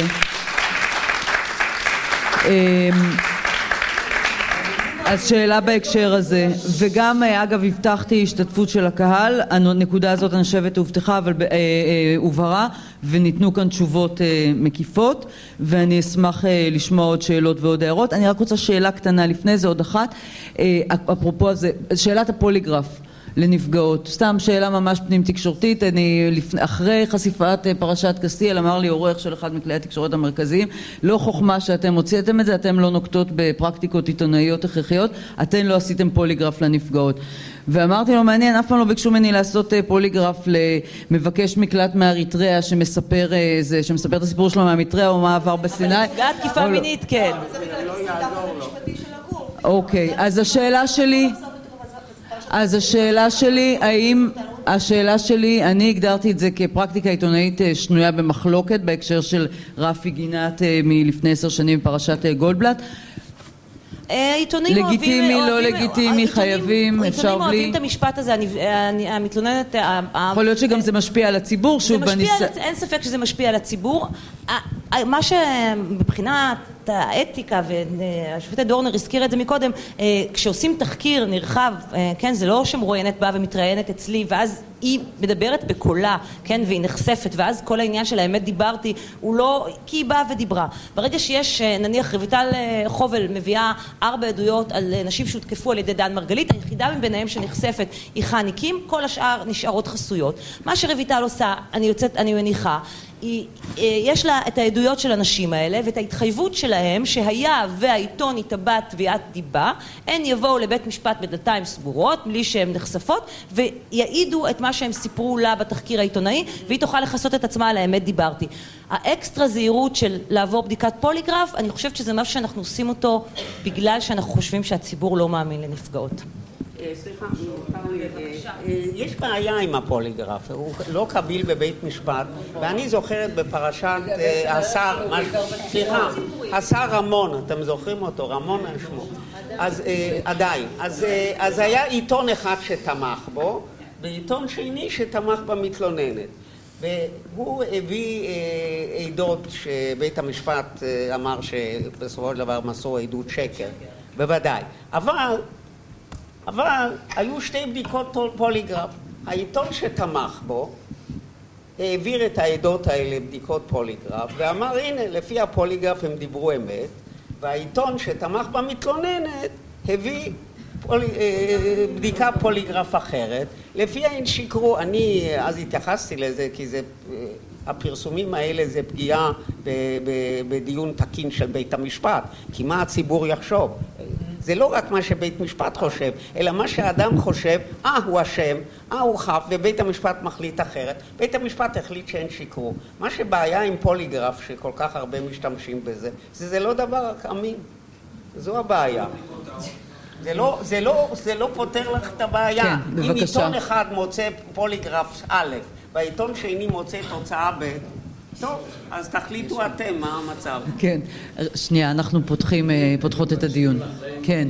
לכן קשב רב, והדבר מאוד מאוד מרגש אותי ונוגע לליבי. מכיוון שאני חושב בדיוק כמוכם, שהסוגיה הזו היא אחת הסוגיות הכי רגישות והכי כואבות. עלה במוחי הקודח הרעיון הבא: למה שלא נוציא או נחייב ברישיון עיסוק כל עיתונאי שעוסק בנושא של הטרדות מיניות. כי אנחנו לא רוצים להוציא רישיונות לעיתונאים, זה מאוד מסוכן. אנחנו בכנס העיתונות העצמאית בעצם אומר, תנו לנו לעבוד. אבל זה בדיוק מה שדיברנו עליו. כן, אבל זה צריך להיות משהו מחייב. אני אפתח... זה אומר אדם שלא עבר הכשרה ואין לו אכן תעודה שהוא עבר הכשרה אז לא בשלב הבא יבקשו, אז בשלב הבא יבקשו שעיתונאים שמכסים את מערכת המשפט יהיו רק כאלה שסיימו משפטים, עיתונאים שמכסים את מערכת הבריאות יהיו רק כאלה שסיימו לימודי רפואה וכך הלאה. ברגע שנתחיל לחלק רישיונות לעיתונאים אנחנו במקום מאוד בעייתי. אנחנו צריכים בהקשר הזה לטעמי באופן כללי עבודה, בעיתונות אני מאמינה בללמד ולפתח ולעבוד ולא, ב, ולא בחוקים, כי זה מאוד בעייתי. איך תחייבי את זה? אני, אני יכולה לפתוח... ממערכת למערכת ואשכנע אותם. אני יכולה לפתוח סוגריים שלצערי הרב אף בעל מקצוע במדינת ישראל כולל גננות, מורות, רופאים, אנשי חינוך, אף אחד מהם, שזה אסון לא פחות גדול, לא עובר שום שום הכשרה ושיש ילדים, אסון, ושיש ילדים בגן, שיש את כל הסימנים וזועקים, אין את המינימום כלים כדי איתור וזיהוי. אבל זה דווקא משהו שאת כן יכולה לעשות. אומרת, את זה את כן יכולה לעשות. זה אני, אני אומרת. אבל שוב, זה עבודה בתוך המערכת. בלימודי עבודה סוציאלית אפשר לחייב שתהיה הכשרה לנפגעות תקיפה מינית כחלק מהתעודה שהן מקבלות. ואין. זה אפשר לעשות. מסכימה עם נויבך ואני מסכימה איתך, זה, זה כן הכיוון שאני רוצה, הייתי רוצה שהתקשורת תלך אליו, אמרתי את זה מקודם, כמו שאין עיתונאי או עיתונאית שהם ספציפית על הנושא הזה, חוץ מוורד פלמן הנהדרת מכאן, בכל גוף תקשורת זה, אני, אני בעד קודם כל אני בעד חוק תמיד כי אנחנו, אנחנו יותר טוב מאוד כמה אכיפה, אין אכיפה בארץ, אין כל כך הרבה חוקים בכל ה... אני כן מאמינה שאנשים מטוב ליבם לא יעשו את זה, אני כן הייתי רוצה את זה בחקיקה, שרק מי שעובר הכשרה במרכז הסיוע, מותר לו לפנות לנפגעת. את מקבלת פטור, כן? זה ברור, כן? לא. זה כל הצוות שלך, כן? אבל אני כן יכולה להגיד שזה כן הכיוון שלי. זה כן הכיוון שלי. השופטת דורנר, מה דעתך? את באמת, בואי, יש את הסמכות הבחירה שאיתנו. דעתי שלילית ביותר. עיתונות זה מקצוע... אי אפשר לקבל עליו רישיון מפני שזה ינוצל לרעה. לא, אני לא דיברתי על רישיון, אני דיברתי על... זה לא הכשרה, זה כל מיני תנאים. אני, זה פשוט, לכן כל כך קשה להגדיר את המקצוע. חשבנו איך להגדיר את המקצוע. מי למשל יש לו זכות לחיסיון, למקור.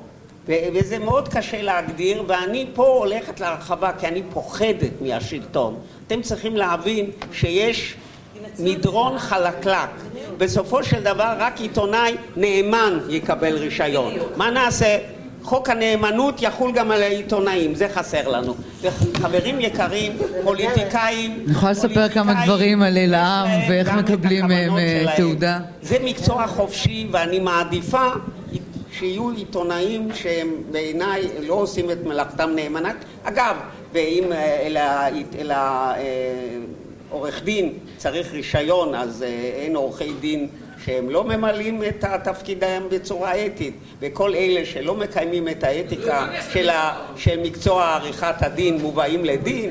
אז תראו אה, לכן שאנחנו אה, לשאלתך אם אני מאזנת את הסכנות שבדרישה הזאת לטובות ההנאה, אני אומרת שהפתרון הוא הכשרה מרצון ואני מאמינה שעיתונאים שעוסקים במלאכה אה, ונאפשר להם, אה, אה, והמערכות צריכות לאפשר להם גם שעות עבודה לזה, כי צריך להיות שיתוף פעולה פה, אנחנו נעשה את טוב, מה יש שאנחנו לנו... יכולים אוקיי. כמועצת העיתונות לסייע לארגונים להגיע לעיתונאים שזה באמת אחת הבשורות הגדולות שאנחנו יוצאות איתן מכאן היום. כן, יש לנו כמה שאלות מהקהל, אז בואו ניתן לאנשים קצת לדבר, ננסה גם לענות טיפה יותר בקצרה. כן.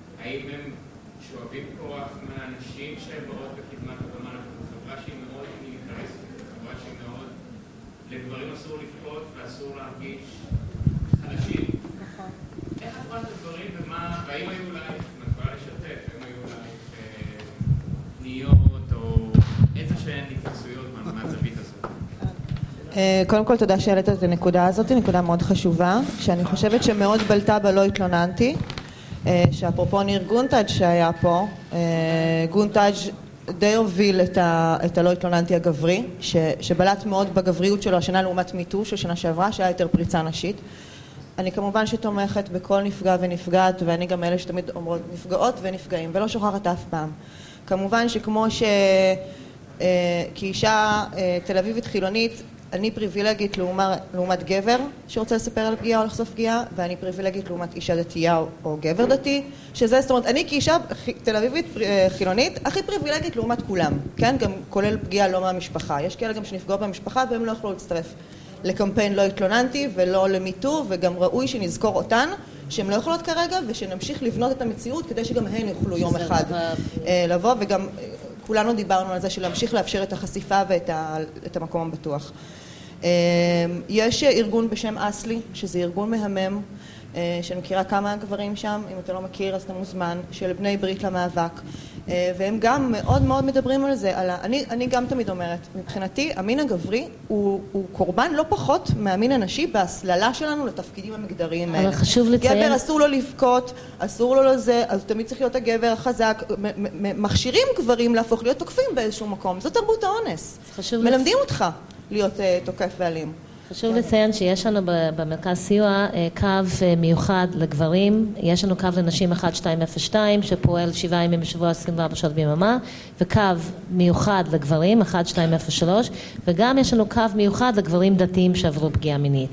ומה שאמרת עכשיו הוא חלק מאוד מאוד גדול מהקושי באמת, כי חלק מהגברים, בכמה שזה קשה לאישה לבוא ולחשוף את הסיפור, זה באמת אה, מערער את כל הנושא וכל המהות הזאת של הגבריות, אוקיי? אנחנו בכלל אה, לפני עשרים שנה שהקמנו את, ה, את הקו אה, היחיד שעדיין יש בארץ לגברים, חלק מהפניות שהיינו מקבלות על הקו חירום של הנשים היו, אני מרגיש נורא נורא חלש, אני מרגיש כמו אישה, אוקיי? שזה היה קצת קשה לנשים להכיל. אז התחלנו כאילו לחשוב על הרעיון הזה שצריך להקים קו מיוחד לגברים, כי באמת יש פה המון המון מחסמים, זה, זה מעורר המון המון שאלות על מה התפקיד של גבר בחברה, ואם גבר אני לא יכולתי להגן על עצמי ואני נפגעתי, מה זה אומר עליי? חולשה, גבר זה לא דברים שהולכים ביחד, אז יש, אתה ממש ממש צודק מכל מה שאמרת, וזה באמת סוגיה שהיא אקוטית ואנחנו מטפלות בזה יום יום, יש לנו אלפי, אלפי פניות בשנה של גברים.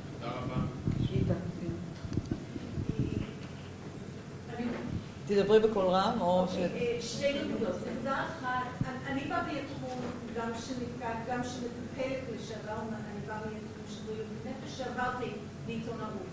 ואולי בגלל זה אני לא רואה את הסגירות, כי אני משלמת אותן. אבל כשאני נותנת את ההרצאות על אה, כל הנושא הזה, אני רואה עיתונאים, במיוחד משום מה עיתונאיות, אולי בגלל שזה שמי שמגיע להרצאות, מין תפיסה של עיתונאות שהיא נכונה לפוליטיקאים, קרן את עשית את ההבחנה. זאת אומרת, התפקיד שלי זה לרדת לימין.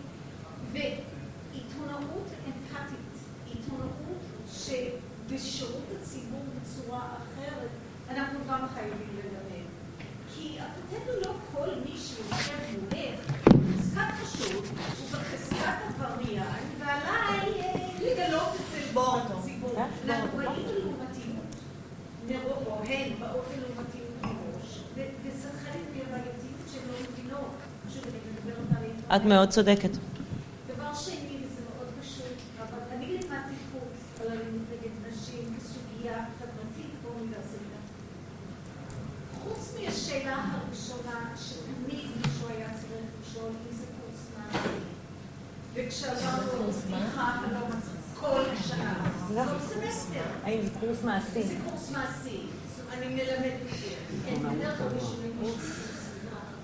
אני עם שירותי של האוניברסיטה לתת אה, פנייה ישירה של תלמידים ותלמידות בשירותי ייעוץ. אנחנו אף פעם לא יודעים, אנחנו אומרים שאחת מתוך שלוש, לא משנה כרגע, אחת מתוך עשר, לא מעניין אותי. אין שום סיבה להניח שגם הקהל הזה, או בכל קהל אחר, אנא אנחנו, אני גם אחראים לפרסם את המספרים, כפי שאת עשית כרגע, איפה אפשר לפנות. אנחנו לא יודעים מי מקשיב. אנחנו יודעים שכל פעם שאנחנו רואים סרט, פעם שיש הרצאה, מישהו מגיע, עכשיו אליי היו מגיעים בתור המרצה, ואני לפחות אחרי שרבתי עם שירותי ייעוץ, יכולתי להגיד, יש לכם גישה ישירה, לא המתנה של שנתיים. תיגשו, תגידו מה תביא הקורס של מיכה. והם היו מוכנים, אנא, אחריות שלנו, בוקסר למטה, הודעה, מה אפשר לעשות עם זה, אחת מתוך שלוש, אחת מתוך עשר, לא משנה, זה בכל קהל. ונורמל, צר לי על המילה, אבל זה כל הקהלים, מה אפשר לעשות עם זה כדי הבא. אם שמעת משהו, תזכרו מלפני עשר שנים, אל תשאירו אנשים, ואני יודעת שמערכות כועסות על זה כל הזמן, יש לי ויכוח עם המערכת שלי כל הזמן. מוציאים את כל של חיי החירום בשפה, או בכל השפות, ודאי בשפה נכתב, ומאפשרים לאנשים זה, זה ממש חשוב מה שאמרת עכשיו, כי באמת אי אפשר לדעת מי מקשיב ומי מקשיבה ל... אני חושבת שבאופן יחסי זה משהו שכבר הוא, הוא כבר, הוא הוטמע, זה, זה הרבה יותר טוב מבעבר. בסדר, אני, אני לא מדברת על עצמי, אני ברור שאסיים כל אייטם כזה באזכור של מספרי הסיוע, אבל גם בעיתונות הכתובה את רואה את זה יותר ויותר, אה, אבל צריך לעבוד אני, על זה. צריך לעבוד על זה, ואני חושבת שבאמת בעיתונות של היום אנחנו כבר לא מדברים על העיתונאי שהולך וחוקר סיפור ומחפש, ואנחנו מדברים על אנשים שכל הזמן זה מתחלף, אנשים מאוד מאוד צעירים, נכון. here today, gone tomorrow, והם רוצים את הסקופ, הם רוצים את הסיפור, אז לא כולם אה, מודעים למשמעות ולאחריות של התפקיד הזה, וזה באמת החשיבות של ההכשרות, של המודעות ושל הדברים שהם מאוד מאוד מאוד פשוטים, הדילמות המוסריות, המורכבויות, הם נמצאים, אבל יש הרבה מאוד דברים שאפשר לעשות בדרך מאוד בסיסיים. כן. אה, שמי חי בראל, אני מייצג את אה, צדי בפרשה של הטרדה מינית שהיא הוטרדה על ידי ניצב ריטמן במשטרה. צדי, כן. כן. גם אנחנו חברים בפייסבוק. כן. אה, אז אני רציתי להתייחס לשתי נקודות. ראשית למה שכבוד השופטת אה, דורנר אמרה לעניין הפוליגרף. אה, מהמקרה הזה אנחנו יודעים היו פה שני פוליגרפים, אחד שלה שיצא דוברת אמת ואחד של ריטמן שהוא יצא דובר אמת. אז לא צריך להיות גאון גדול כדי להבין שהפוליגרף זה אפשר, אפשר לעשות לו מניפולציה כדי להגיע לתוצאות שרוצים ולכן בוודאי שזה לא קביל בבית משפט ובצדק זה לא קביל בבית משפט ואולי אם עיתונאי רוצה מה שנקרא לכסתח ולעשות פוליגרף אז זה יותר בשביל עצמו מאשר בשביל כל דבר אחר זה דבר אחד. עכשיו בקשר לעיתונות, בקשר לעבודה שאתם עושים, אני חושב שאחד הדברים החשובים ביותר... אני רק נחדד את הדבר הזה של הפוליגרף, שאנחנו צריכים להבין מאיפה זה בא, שנקודת מוצא של החברה עדיין שהיא לא אמינה. אוקיי? כי אנחנו לא אומרים מישהו נפגע באיזשהו פגיעת טרור, או מישהו גנב לי את האוטו, או מישהו, קנה, או, או מישהו קרא לי משהו מעשה. בחיים לא יעלה בדעתו של... עינת כן. אמרה, היא לא תעביר פליט אריתראי אם הוא עבר פוליגרף. אז אולי... אז... כי לא מאמינים לנשים. אז אולי גם, גם בעניין הזה של מה שנאמר פה מקודם, שיש מניפולציות. יש אולי שני אחוז של תלונות שווא. עם סטטיסטיקה כזו, קודם כל צריך להאמין למתלוננת, בגלל הסטטיסטיקה, לא בגלל שום דבר אחר.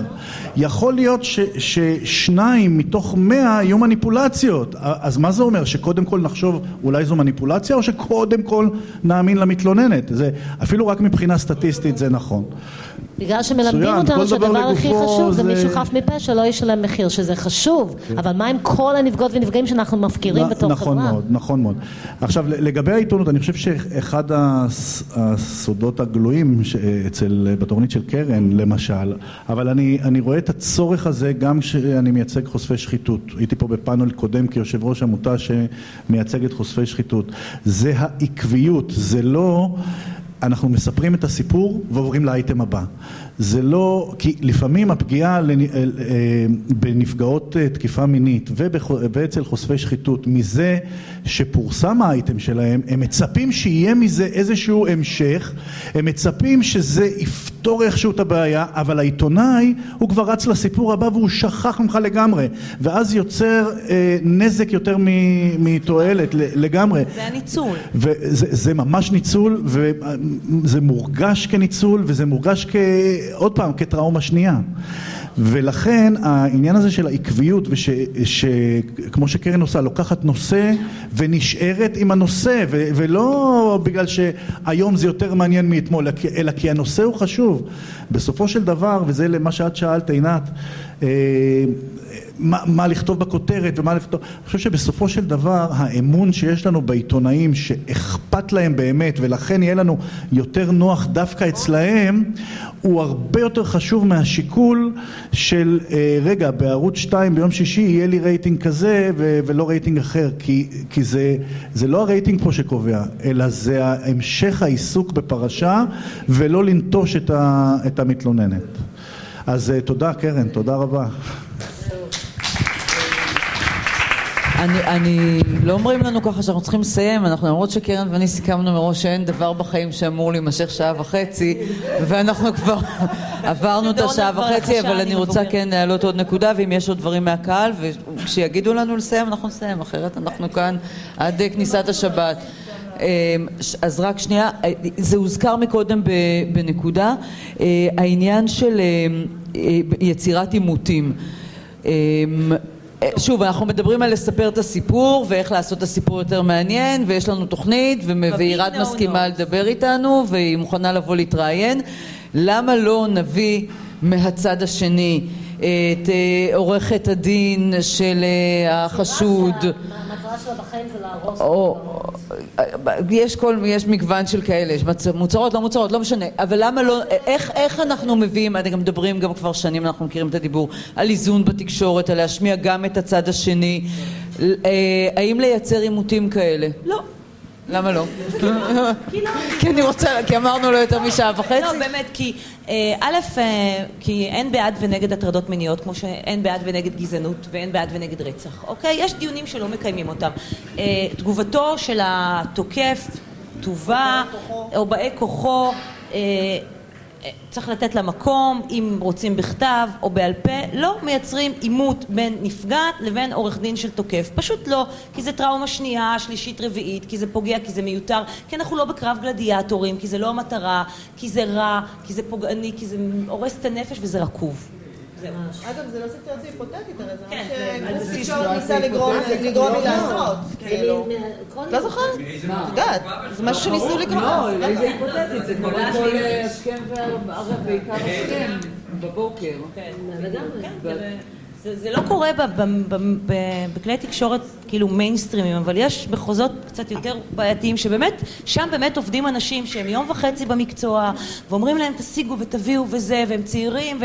והם לא לימדו אותם והלחץ נכון. בזה. אבל זה קורה גם בתוכניות בוקר, אני כבר מופעתי עם, עם אחד מהעורכות דין האלה והיא עשתה כזאת כאילו מופע אימים ואני ידעת, לא, כי אף אחד לא היה מוכן רגע, אז שנייה. אז זהו, אז ומה, מה, אבל אוקיי, אז לא, אנחנו לא מאמתים נפגעת ואת העורך דין, של- העורך, עורך דין של הצד השני, עורכת דין, אבל מה לגבי לאמת אותך? אוקיי, אז זה, זה בדיוק, זה, זאת הדילמה, כי הרבה מאוד uh, קולגות ואומרים, אני באופן עקרוני לא מופיעה איתם, ואז uh, זה, זה כבר לא ייתנו מבע.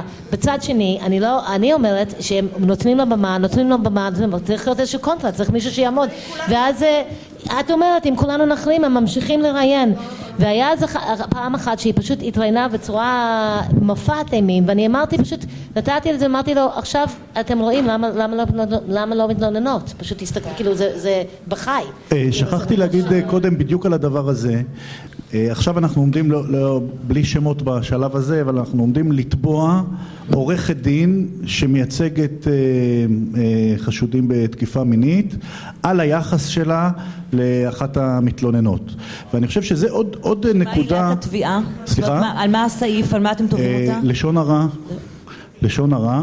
יש כמה קשיים, כי מה שנאמר בתוך בית המשפט יש חסינות, גם כן עד גבול מסוים, אבל יש דברים שנאמרו מחוץ לבית המשפט, ואני חושב שזה עוד נקודה שצריך לעבור אליה, שזה לעבור להתקפה. אנחנו כל הזמן מגינים על, ה, על, ה, על המתלוננות וצריך להגן עליהן, הן צריכות להפסיק להתבייש, אמרנו מקודם, זה בהקשר של גילוי השם שלהם, גם לעבור להתקפה, מישהו כן. מלכלך, כמובן שזה תלוי הזה. אני רוצה להגיד לך משהו בהקשר הזה. באחד משיאי מיטו האחרונים הגיע לתיבת המייל שלי מכתב של נפגעת שנמצאת איתי בקשר כבר כמה שנים. היא מראש, השורה הראשונה שהיא כתבה לי לפני כמה שנים שהיא כתבה לי בפעם הראשונה, אני לא אחשף לעולם, אבל אני רוצה לספר לך את הסיפור שלי.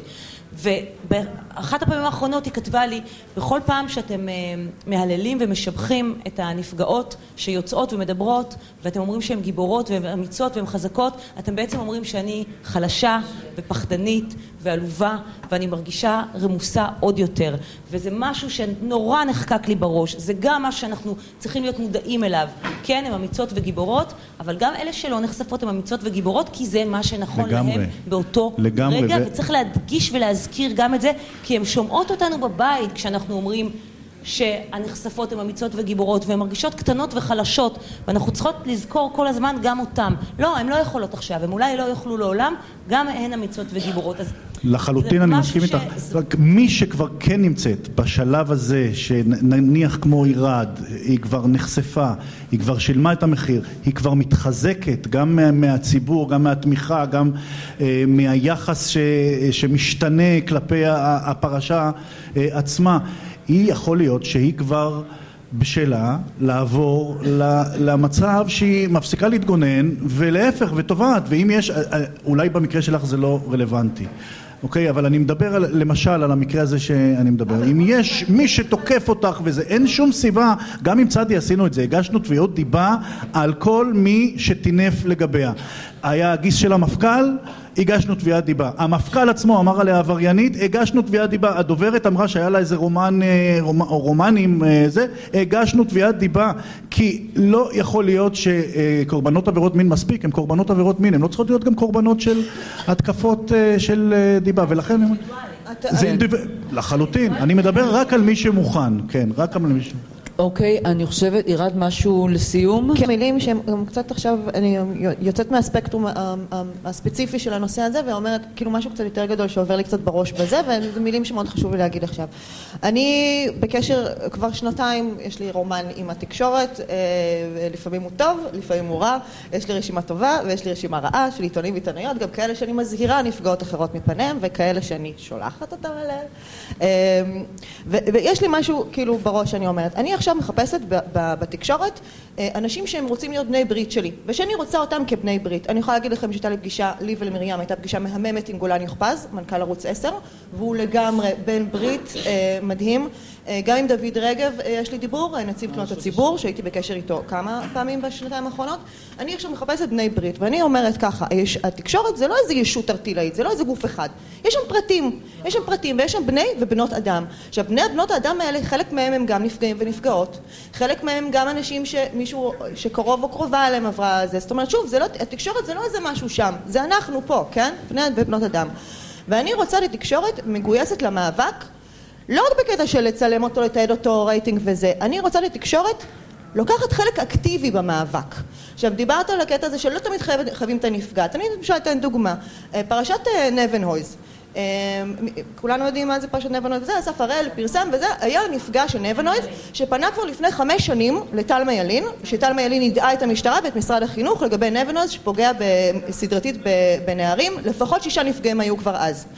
המשטרה יודעה לגבי הדבר הזה ולא עשתה שום דבר. אני לא יודעת אם אתם יודעים, אבל בעיקרון הדבר הזה לא רק, כאילו משטרה לא חייבת שתוגש תלונה בשביל אה, לפתוח בחקירה, המשטרה יכולה להחליט שהיא פותחת בחקירה בזה. עכשיו, ברגע שהוא עלה אה, חשד סביר למעשה פלילי כזה חמור, המשטרה באותו רגע הייתה חייבת לפתוח בחקירה. מבחינתי מה שאמור לקרות באותו רגע, אחרי שאסף הראל חשף את העובדה הזאת, שהמשטרה בעצם עברה על החוק, המשטרה עברה על החוק, היא הייתה אמורה לפתוח בחקירה ואם נפגעו אה, קטינים בחמש שנים האלה מאז שהם יודעו ועד עכשיו, זה על המשטרה מבחינתי. אז התקשורת בעיניי לא אמורה לרדוף אחרי הנפגעים של נבן הויז, בוא תתראיין, בוא תתראיין, בוא תתראיין, להפגיז את הדוברות של המפכ"ל, שכל גורמי התקשורת צריכים לרדוף אחריו ולהגיד לו, תגיד לי בן אדם, איך קרה דבר כזה במשמרת שלך? אני רוצה תשובות. חקירה, ועדה, משהו.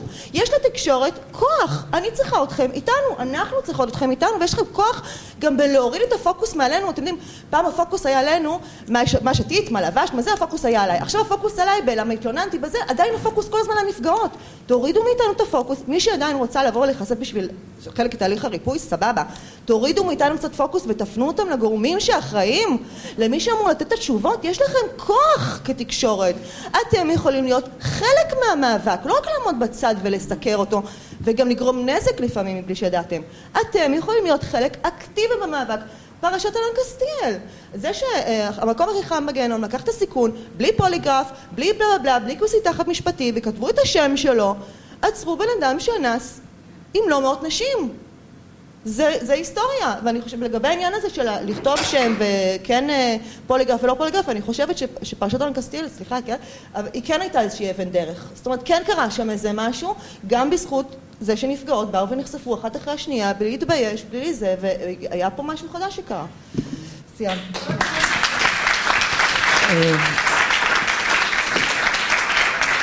טוב, חברות וחברים, נראה לי באמת נכנסת שבת. אני רוצה להשלים רק את מה שניר גונטה סיפר מקודם, אז הוא סימס לי בינתיים, כי הוא הרחיק לשורה השלישית, אה, שאיש התקשורת שעליו הוא דיבר סיפר אה, בחקירה במשטרה על השיחה איתו, והיה ברור שהשיחה הזאת גרמה לו לעשות דברים כחלק מההיערכות לחקירה, והמשטרה שקלה אה, לחקור את אה, גונטז ולהאשים אותו בשיבוש הליכי חקירה, אבל החליטה לא לעשות ככה, לעשות את זה.